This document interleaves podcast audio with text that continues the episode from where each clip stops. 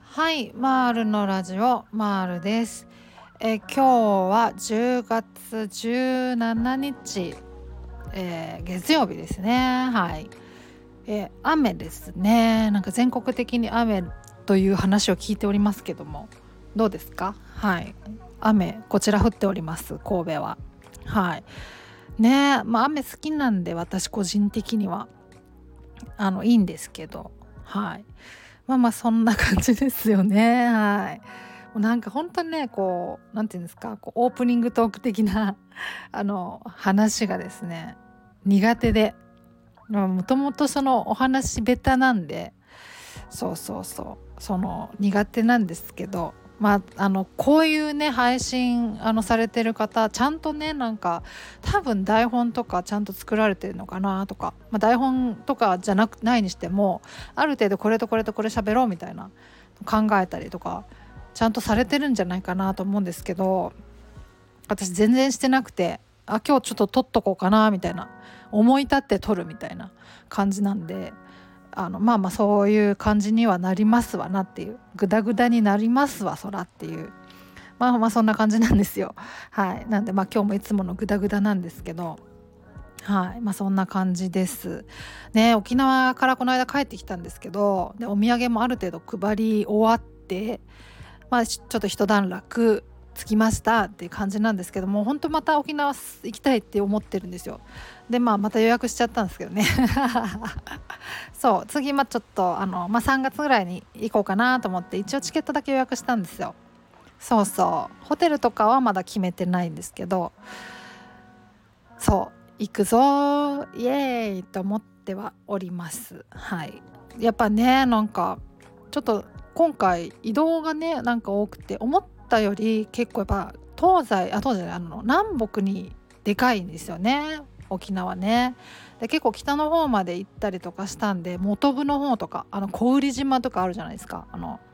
橋がめちゃ綺麗なやつ。海の上のに橋が出ててそうなんかかっこいいとこね。そうそこも行きたいと思って行ったんですよ。結構移動に時間かかっちゃってそう、まあ、今度はだからこう一エリアに集中してそこにホテルも取っちゃってでのんびりしたいなとか思ってまあまあ考えてはいるんですけどなんか沖縄のかなんか好きな方って結構ヘビーリピートしたりするじゃないですか。だから結構ねあの聞いてくださってる方の中にも沖縄めちゃくちゃ好きですとか、まあ、あのパニック障害になってからはね行けてないってあの方もおられると思うんですけどあの、まあ、しかもコロナに入っちゃってねなかなか行けてないっていう方おられると思うんですけどそうそう。まあでもなんか詳しい方もおられるかなと思うんでなんかおすすめのエリアとかあれば教えてほしいなとか思ったりしております。はい。そうそう。まあそんな感じなんですけど はい。であの今日はですねその何て言うかな発作がまあ出ちゃったとか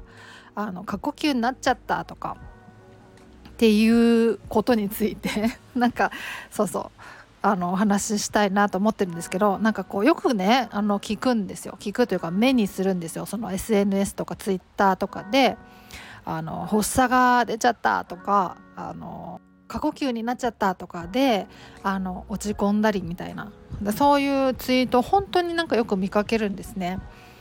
であのこう私に置き換えてあの私の当時のことをこう振り返って考えてみた時に私はその発作出ちゃったとか過呼吸になっちゃったとかって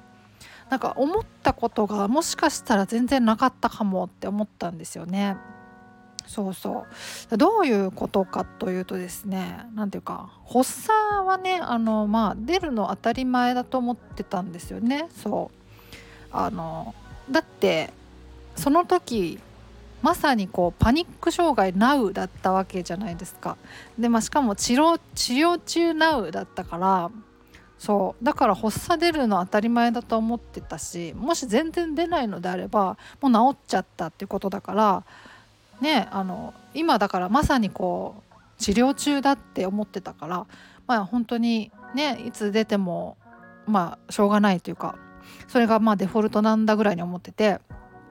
そうそう。でまあ出たらそのねあの過呼吸が原因だからあの呼吸法でね抑えたりとか呼吸法の練習にもなるしその呼吸法で抑えてで、まあ、自信をつけるっていうでそのそういうこう回復にね必ず必要なこう一つのまあプロセスみたいなものだと思ってたんですよね。その発作をいかに抑えるかみたいな。それをまああのまあ私は呼吸法をやってたんですけど呼吸法でこう抑えて抑えられるんだっていうことを実感するっていうのが、まあ、回復にとってあの必須のことだと思ってて必ずやらないといけないことだと思ってて。だからまあ発作が出た時にどう対処するかっていうのがまああのなんていうか勝負時というかね実は大切なポイントだと思ってたんであの発作が出たこと自体で落ち込んだりっていうことは本当に全然なかったんですよね。そうそうそうねあとまあ過呼吸になっちゃったって思ったことも一回も多分なくてそのそのなっちゃった今過呼吸かもとか思ったらその気づけたらその時にその呼吸法で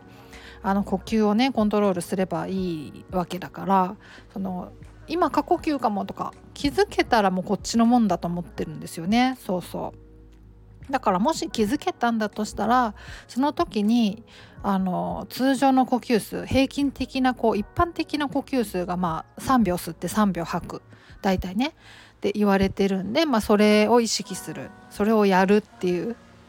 呼吸法をまあいわゆるやるっていうことなんですけどそれをまあやればいいんだと思ってたからその過呼吸になっちゃったとかでそこでなんか立ち止まってショック受けるっていうことはなかったんですよね。そうそうそう。そう。そうなんです。うんうん。だからなんかなんていうかなその発作出ちゃったとかその過呼吸になっちゃったとかでショックを受けるような話をねよく本当に聞くんですけどやっぱそこそれってやっぱりなんかスキーマの問題なのかなとかって思ったりしますよね。うん、その発作に対するスキーマで過呼吸に対するスキーマいずれにしてもなんか両方そのあの怒ってしまったら自分では何ともならない自分ではこう全くこう対処できないとかなんかそういうこうスキーマを持ってったりすると発作が出たりとか過呼吸になったりってした時にやっぱ落ち込んじゃうのかなとかもう何て言うかこう抗えないと思っちゃってるからそうそうそう。って思ったりするんですけど、うん、でもあの発作もね発作はまああの過呼吸から来る。過呼吸があの発作をこう悪化させるみたいなところがあるからそのとにかく呼吸をコントロールする術を身につけるとまああの早く沈めたりとかっていうことは可能になってくるし私自身はもう発作出る前にか呼吸法でこう抑える沈めるというかなる前に予防するみたいなことももうあのできるようになってったんで本当に発作はもうあのコントロール可能であるっていうことをこう認知行動療法をやりながらその実感していけたんですよね。そうそう。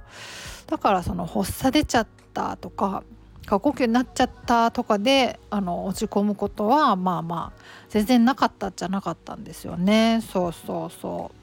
まあその少なくともですね過呼吸になっちゃった的なことはあのそもうそれをあの感じた時点で過呼吸に気づけたっていうことなんで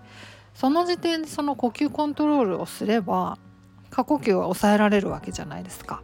ねそうそうだからもうあの自分で対処できるものなんですよねいずれにしても。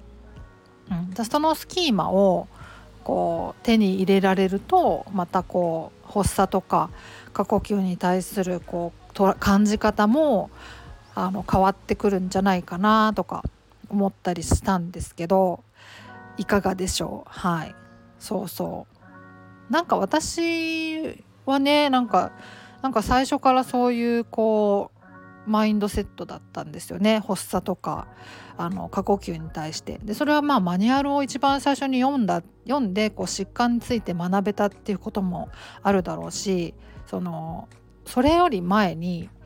あの選択理論とかっていう、まあ、ある種のこうアドラー心理学的なことをその基礎的なことをその考え方のそのスキーマ的なこと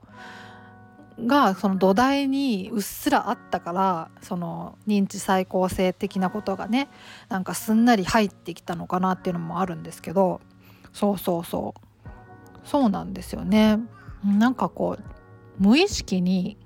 すごくなんか認知行動療法をやる体制が整ってたんでしょうね私の場合。そうそ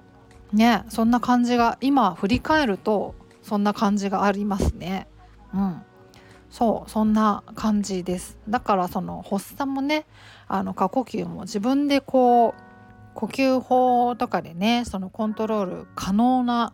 あのことだと思うのでまあ呼吸法の練習とかしてみるとかねっていうことでその自分でまあある程度対処できるものなんだっていうことがこう実感できてくると発作出ちゃったとかあの過呼吸になっちゃったとかで、まあ、あの落ち込んだりっていうことも少なくなってくるのかなっていうような感じはなんとなくしますね。うん、するなどうかなっていう